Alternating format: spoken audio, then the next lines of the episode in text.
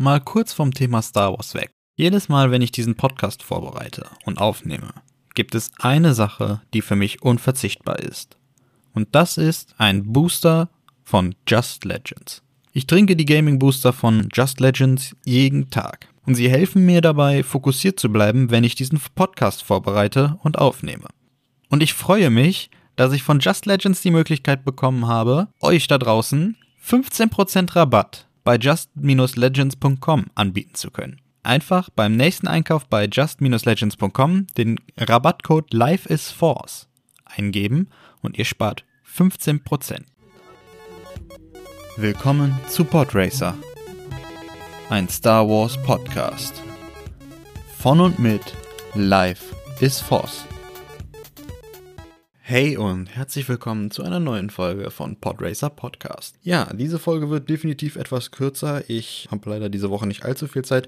Das Gute ist, dass es nicht allzu viele News gab. Die Kategorie äh, Wer oder was ist eigentlich fällt diese Woche leider auch aus. Aber ich habe euch definitiv ein bisschen was zu Endor Folge 11 zusammengestellt und werde da auch gleich mit euch drüber reden. So viel vorab schon mal und äh, jetzt kommen wir auch quasi schon zur Sache. Stellt euch vor, du kommst für Taten, die du nicht begangen hast, in den Knast und hilfst dort, alle zu befreien und stehst für das, was deine Mutter immer wollte.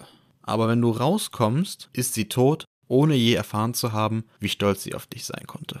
Und das ist genau der Moment, an dem Endor gerade ist. Seine Mutter, die mit Leib und Seele für diese, Religi äh, für diese Rebellion steht oder stand, ist gestorben, bevor sie erfahren konnte, dass ihr Sohn auf Alda Aldani an dem Heist beteiligt war. Oder bevor sie erfahren konnte, dass er sich zusammen mit anderen Flüch äh, Gefangenen in einem Gefängnis zusammengetan hat und eine Rebellion angeführt hat und Leute befreit hat, die wahrscheinlich nie wieder da rausgekommen wären. Marva hätte stolz sein können auf Endor. Also sie war immer stolz auf ihn. Aber wie stolz sie noch hätte auf ihn sein können, hat sie leider leider vor ihrem Tod nie erfahren. Das ist schon deep. Also im Vergleich zu den letzten Folgen muss ich sagen, ist das auf eine andere Art und Weise sehr, sehr deep. Also wir hatten die letzten Zeit, hatten wir ja sehr viel auch mit NS-Zeitvergleichen gehabt und ähm, jetzt haben wir einfach mal was, was nochmal straight in die Fields reingeht. So viel erstmal zur Einführung. Wir reden jetzt erstmal über Easter Eggs und jegliche Eindrücke im Anschluss. Ja, wir fangen auch direkt bei der Titelmusik an, denn ähm, der Titelmusik wurden im Vergleich zu Episode 10 noch ein paar Streicher hinzugefügt und ein paar Horninstrumente, also die ähnlich sind wie ein Horn. Und ähm,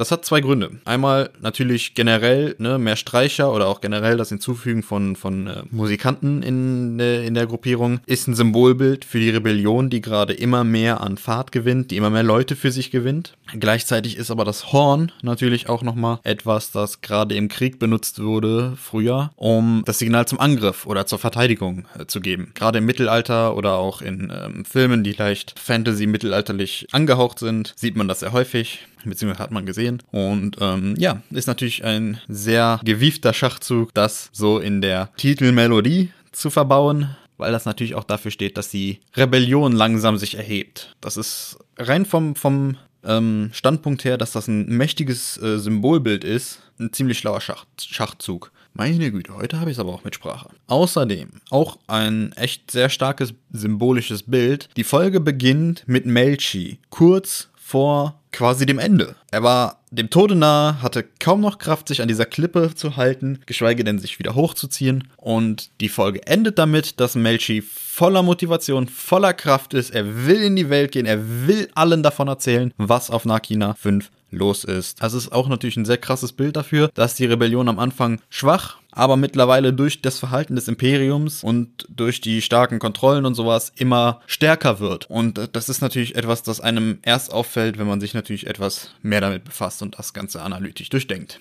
Die Hauptcharaktere haben auch hier in dieser Folge mal wieder natürlich sehr ähnliche Handlungsstränge. Jeder Charakter versucht, einem physischen oder psychischen Gefängnis zu entkommen. Ähm, sei es natürlich Andor und Melchi, die von Nakina 5 fliehen wollen, oder äh, Cyril Khan, der äh, quasi ja, seinem Job entkommen möchte, oder aber auch natürlich Mon Mothma, die quasi ihrer, ihrem Geldproblem äh, entkommen möchte. So. Ähm, das nächste Easter Egg, das haben wir darin, wenn man den Vergleich zieht zwischen Marvas Tod und Olafs Tod. Olafs Tod im Gefängnis war ja quasi, er wird in den Sack gepackt, an allen vorbei nach draußen getragen und dann wahrscheinlich irgendwo im Wasser entsorgt. Sind wir mal ehrlich, man hat zwar nicht gesehen, aber wir sind, wir wissen alle, Olaf hat keine normale Beerdigung bekommen. Das wird das Imperium nicht gemacht haben. Die scheren sich, die haben sich einen Dreck für die Leute geschert. Ähm, Marva hingegen, die Leute aus Ferrix oder von Ferrix, die wollen für Marva eine traditionelle Beerdigung im Sinne der Töchter der von Ferrix, ja, dass ihre Asche zu Steinen äh, gemacht wird, mit denen quasi Häuser gebaut werden dort, um ein Teil von Ferrix zu werden. Und das zeigt einfach nochmal, dass das Imperium mittlerweile oder schon von Anfang an keine Menschlichkeit besessen hat. Die Bevölkerung der Planeten, die im Einzugsbereich des Imperiums leben, jedoch schon. Und das ist ein, ein sehr starker Kontrast. Das nächste Easter Egg. In Star Wars gibt es sehr viele Momente, wo sich Leute drehen ähm, bei Angriffen und manchmal denkt man sich einfach nur, warum drehst du dich? Das macht da überhaupt keinen Sinn. Da gab es, es gab Drehungen im Kampf zwischen Qui-Gon und Darth Maul, es gab äh, Drehungen äh, in, in The Book of Boba Fett, wo man sich gedacht hat, so, warum drehst du dich da gerade? Und ähm, das alles hat ja auch so ein bisschen angefangen mit Anakin, wie er in Episode 1 mit dem äh, Naboo-Sternenjäger äh, diese Barrel Roll gemacht hat. Ich versuch's mal mit Drehen. Das macht Spaß. Drehen ist immer ein guter Trick. Irgendwie sowas hat er gesagt. Auch in dieser Folge dreht sich jemand, aber diesmal ist es tatsächlich bei weitem gar nicht dumm. Und zwar haben wir diese wunderschöne Szene, in der Luthen ähm, den Traktorstrahl des imperialen Schiffes kaputt macht und danach sich um die TIE-Jäger kümmert. Und dann gibt's ja von den vier Jägern, die um ihn herumschwirren, zerschießt er zwei mit einer Kanone und die anderen zwei macht er mit Lasern kaputt. Und das macht er ja, indem er eine Barrel Roll macht und die Laser quasi einmal um sich rumdreht. Ähm, und die beiden Jäger quasi an den Seiten zersäbelt. Und das ist, wenn er sich da nicht gedreht hätte, hätten die ja locker ausweichen können. Da haben wir auf jeden Fall wieder eine Drehung äh, in Star Wars, aber diesmal tatsächlich mit Sinn. Dann haben wir noch eine andere sehr schöne Sache und zwar das imperiale Schiff, das wir das ich ja gerade angesprochen habe mit dem Traktorstrahl, das ist ein imperialer Arrest Cruiser der Cantwell-Klasse. Und äh, Cantwell, den Namen hat das Schiff von äh, quasi der Person, die das ganze Schiff entworfen hat im äh, realen Leben. Äh, Colin Cantwell, der hat das Design für den äh, für äh, die dieses Schiff beziehungsweise er hatte damit damals eigentlich den Sternzerstörer im Kopf und zwar für äh, eine neue Hoffnung. Hat er das damals an George Lucas gepitcht, so hey, das wäre doch was für den Sternzerstörer als Design. Wie wir alle wissen, ist es das so nicht geworden. Ähm, aber wurde jetzt natürlich wiederverwendet und das gar nicht mal so schlecht. Hatte seinen ersten Auftritt auch in äh, Solo A Star Wars Story und zwar erstmal in einem, in einem Hologramm-Video und äh, dann auch in einer gelöschten Szene auch noch. Und dann kommen wir noch zum letzten Easter Egg und zwar in der letzten Szene der Folge. Andor guckt auf den, oder hat gerade erfahren, dass seine Mutter tot ist und guckt auf diesen Horizont hinaus und ist vielleicht ein bisschen sehr interpretativ, aber ich finde, man hat gemerkt, dass er an dieser Stelle quasi diesen Funken äh, der Rebellion ein bisschen äh, ausgestrahlt hat. Und ähm, das ist eine echt krasse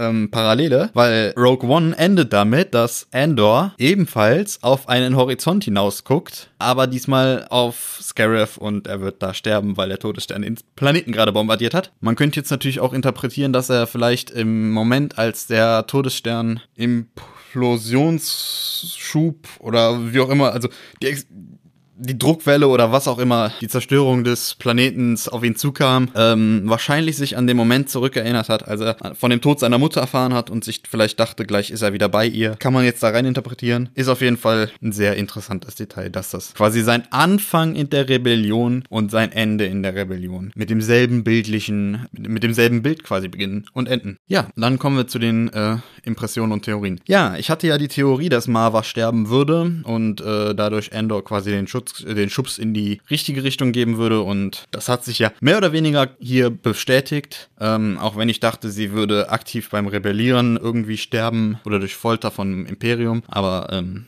letzten Endes äh, ist Marva tot und ähm, hat dadurch Endor auf jeden Fall noch einen Schubs in Richtung Rebellion gegeben. Ähm, außerdem, neue Theorie. Ich glaube, Luthen wird entweder noch in dieser Staffel, in der nächsten Folge, oder in der zweiten Staffel wahrscheinlich sterben der hat so viel unverschämtes Glück, das kann so nicht lange gut gehen. Also wir merken ja auch, das Imperium kommt dem immer näher. Ähm, er schafft zwar jetzt noch so mit Mühe und Not da so ein bisschen zu entkommen, mit coolen Tricks und sowas, aber das kann auf lange Sicht nicht gut gehen. Dafür ist er einfach schon zu oft quasi in den, in den, äh, im Einzugsbereich des Imperiums gewesen. Was ich äh, als Eindruck über die Serie auf jeden Fall sagen kann, ist, ich finde es extremst gut, dass diese Serie es schafft, Woche für Woche immer wieder einen extrem hohen Qualitätsstandard äh, zu wahren.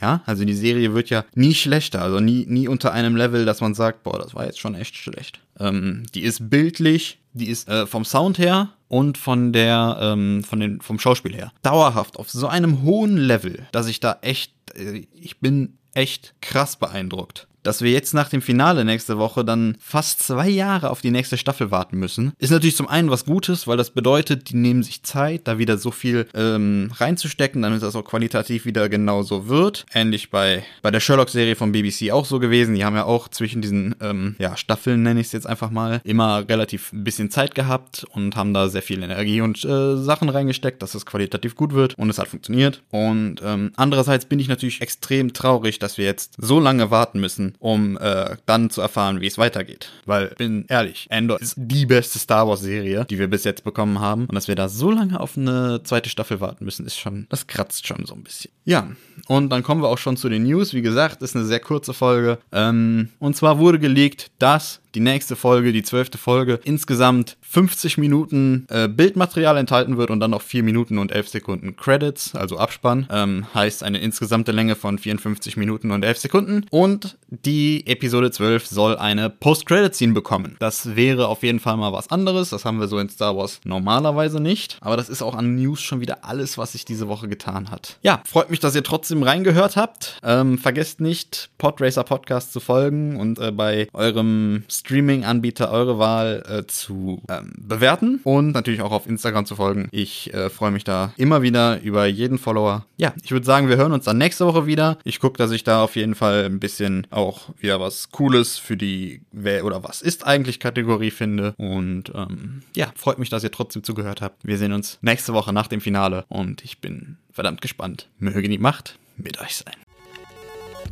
Das war Podracer ein Star Wars Podcast. Von und mit Life is Force.